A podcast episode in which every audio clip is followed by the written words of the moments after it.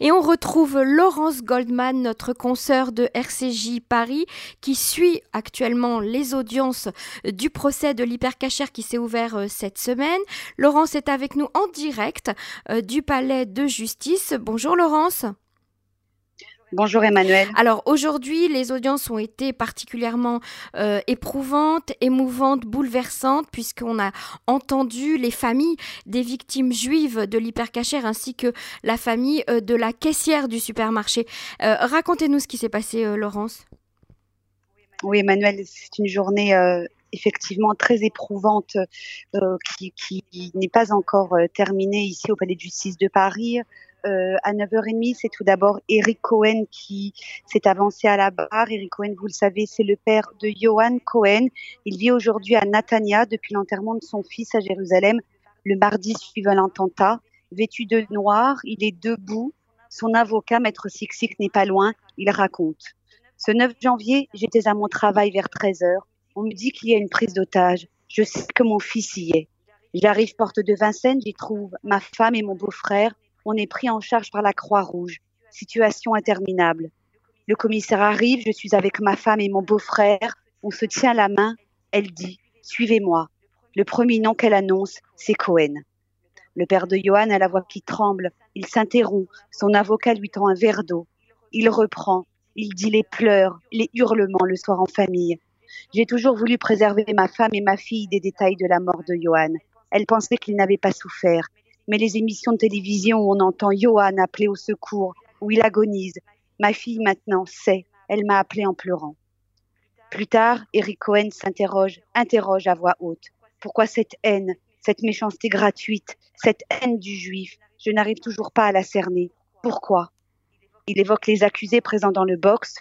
Comment ils peuvent aider quelqu'un à enlever la vie des gens? Qu'est-ce qui se passe dans leur tête? Johan avait 20 ans. Yoav avait 21 ans. Ils allaient se marier. Ils nous ont privés de tout ça. Je voudrais qu'ils comprennent. Ils ont aidé une personne à tuer. Je ne sais pas comment ils vont vivre. Ensuite, c'est Valérie Braham qui s'avance à la barre. Chemisier blanc, jupe noire, longue silhouette, aux cheveux raides et bruns. Elle est l'épouse de Philippe Braham, la deuxième victime de l'hypercachère. D'une petite voix, elle raconte, minute par minute, cette journée du 9 janvier où tout a basculé. Quand j'ai appris pour la policière de Montrouge les enfants étaient scolarisés à Montrouge. J'ai eu très peur. Je ne voulais pas qu'ils y aillent. Mais mon mari m'a dit, non, tu mets les enfants à l'école, tout ira bien. Et j'ai bien fait de l'écouter. Sinon, mon fils aurait été avec lui ce jour-là. Puis Valérie Bram, 39 ans, poursuit son récit. Vers 13h10, ma sœur m'appelle. Il y a une prise d'otage à l'hypercachère à Vincennes. Philippe travaillait non loin, il y avait ses habitudes. Je n'étais pas tranquille. Je l'ai appelé, mais il n'a pas répondu. J'ai eu très peur tout de suite, j'ai senti qu'il y avait quelque chose qui n'allait pas, que mon mari était là-bas. Valérie Bram se rend alors chez son beau-frère avec ses enfants. Impossible de joindre la porte de Vincennes, impossible d'avoir des informations. Elle regarde la télévision qui retransmet en direct les images de la prise d'otage. Quand quand il y a eu l'assaut, je regardais l'écran. J'ai cru le voir, puis j'ai commencé à appeler les hôpitaux. La jeune femme commence à pleurer. Sa voix est secouée de sanglots. Elle s'interrompt parfois. Le président de la communauté est là. Je le vois par la fenêtre dans le jardin parler avec mon beau-frère. Je sors et je demande Qu'est-ce qui se passe? C'est Philippe? Une, photo des jours heureux s'affiche sur le grand écran de la salle d'audience. Philippe, Valérie et deux de leurs enfants, des bébés encore, cinq mois avant le drame. La tension est très lourde, presque insoutenable. La salle plonge dans un immense silence, secoué par les sanglots de Valérie. J'ai peur de l'oublier, j'ai peur que mes enfants l'oublient. C'est très lourd à porter, je suis fatiguée, mais il faut se lever, leur montrer qu'ils ont une maman forte. Je fais tout pour qu'ils sentent que je suis là. Cela fait six ans que je suis confinée. Autour ensuite de Zari Siboni, elle s'avance à la barre dans un silence très lourd. Elle est partie civile, elle aussi, dans le cadre de ce procès. C'est l'ancienne caissière de l'hypercachère. Elle est venue de Jérusalem. Elle a pris l'avion dans la nuit de dimanche à lundi. Elle a été en contact direct avec le terroriste Koulibaly. Elle a aussi été son interlocutrice, rappelle le président. Je voudrais m'excuser auprès des familles des victimes, commence la jeune fille de 28 ans. J'espère que ce que je vais dire ne va pas aggraver leur souffrance. Je témoigne au nom des victimes qui sont parties ce jour-là. Et elle cite les noms. Johan Cohen, Philippe Braham, François-Michel Saada, Yoav Attab. Au début, quand le terroriste est entré et a tiré sur Johan, j'étais incapable de bouger. Johan criait Au secours Le gérant veut l'aider. Il ne peut pas. Il sort en courant. Je me cache sous la caisse. Le terroriste, dont elle ne prononce pas le nom, demande alors son nom à un client. Puis il tire. Philippe Bram est mort. Il s'approche de moi, raconte Zari Siboni, qui pleure à son tour. Je vois ses armes, son gilet pare-balles. Il me dit T'es pas encore morte Tu veux pas mourir Et il a tiré. J'ai vu l'impact des balles au-dessus de ma tête. J'ai compris que j'avais failli mourir. Et elle cite Koulibaly. Vous êtes les deux choses que je déteste le plus au monde, les Juifs et les Français. Voilà pour le, témoignage de, de Zari Siboni euh, ce matin, Emmanuel, euh. devant la cour d'assises spéciale. Euh, Laurence, j'imagine que l'ambiance était très, très, très poignante lors de cette audience. Rien qu'à l'écoute de votre récit, on, est bouleversé. Alors ça, c'était ce matin et, cet après-midi, Laurence Goldman, qu'est-ce qui s'est passé aux audiences? C'est d'autant plus bouleversant, Emmanuel, que, que, que toutes les familles qui, qui ont décidé de venir ici à la barre de la Cour d'assises spéciale. Toutes les familles sont là aujourd'hui sur les bancs réservés aux parties civiles, serrées les unes contre les autres. Il y a la famille Cohen, il y a la famille Braham, et puis cet après-midi euh, ont témoigné la famille de Michel Saada. Euh, vous savez, Michel Saada, c'est ce, ce, jeune retraité qui est entré dans l'hypercachère alors que Zaris et Bonnie euh, tirer le rideau de fer à la demande de Koulibaly. Elle lui a fait signe de partir, mais Michel Sada voulait acheter ses pains de Shabbat, alors il a insisté, il est entré, il s'est trouvé né avec Koulibaly, il a fait demi-tour, Koulibaly lui a tiré une balle dans le dos, il est mort. Puis Koulibaly a tiré son corps vers l'intérieur du magasin et Zari Siboni a fermé le, rideau de fer.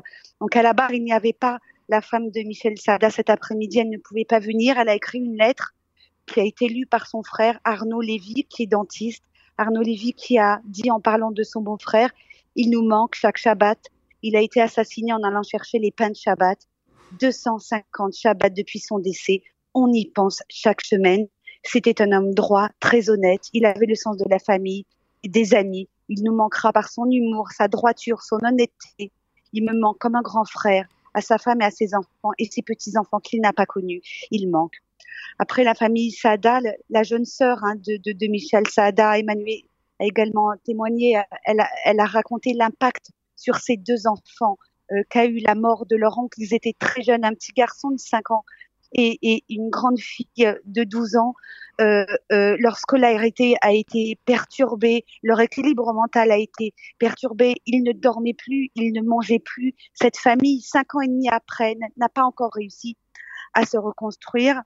Après cette famille Sada, euh, la famille Atab, la famille Atab, vous le savez, c'est c'est la famille de Yoav Atab, ce, jeune de 21 ans mhm. euh, qui a eu ce geste héroïque, puisque lorsqu'il est remonté du sous-sol où il était avec d'autres otages, quand euh, Zaris et Boni venaient les chercher, montez, sinon Koulibaly va tous nous tuer. Alors il a dit aux otages, j'y vais. Il est monté et puis il s'est retrouvé nez à nez avec Koulibaly et il a vu du coin de l'œil la Kalachnikov de Koulibaly qui était qui était posée. Et là, il l'a prise, il a voulu tirer, son arme s'est enrayée et Koulibaly l'a tué. Yoav avait 21 ans. Son papa, qui est toujours le grand rabbin de Tunis, et le directeur de l'école juive de Tunis, mais qui, qui vit maintenant entre la France, Israël et Tunis. Il est venu à la barre et il a eu ces mots très forts. Euh, les gens qui ont aidé Koulibaly, hein, il parle des 11 accusés présents dans le box et qui écoutent les gens qui ont aidé Koulibaly, ce sont eux qui ont tué mon fils. Pourquoi cette haine a-t-il demandé? Qu'a-t-il fait mon fils pour payer de sa vie? Je ne peux pas comprendre. Après, euh, le, grand rabbin de Tunis, le grand rabbin Akab, c'est la, jeune sœur de Yoav, Odia, qui est venue euh, à la barre. C'est une jeune fille encore, elle a les, cheveux longs. Euh, quand Yoav était dans l'hypercachère, juste avant de d'être tué par le terroriste, il lui a envoyé un dernier texto lorsqu'il était en bas et en lui disant euh, je t'aime elle aussi elle insiste sur le fait que que son fils que son frère était un héros il est allé au front il a combattu pour tous. C'était sa manière d'être toujours pour les autres. Il s'est sacrifié pour les autres. Je demande qu'il soit inscrit dans la mémoire de la population mondiale. Ça, c'était Odia Atab, la jeune sœur de Yoav Atab. Euh, l'audition, les audiences euh, aujourd'hui se sont terminées par le témoignage de Lassana Batili. Lassana Batili, vous savez, c'est ce jeune employé de l'hypercachère qui a aidé euh, les clients à se réfugier dans la chambre froide mhm. et qui s'est échappé ensuite et qui a communiqué à la police les plans de l'hypercachère, ce qui a permis aux forces de l'ordre d'intervenir quatre heures après le début de la prise d'otage. Laurence Goldman, beaucoup d'émotions, pardonnez la mienne, je suis bouleversée euh, par ce récit. Euh, le CRIF est partie civile au procès de l'hypercachère et de Charlie Hebdo. Le président du CRIF, Francis Calife, a assisté aux audiences. Euh, il a répondu à vos questions. On va écouter tout de suite l'entretien que vous nous avez rapporté. Merci beaucoup, Laurence. À bientôt. Merci, Emmanuel.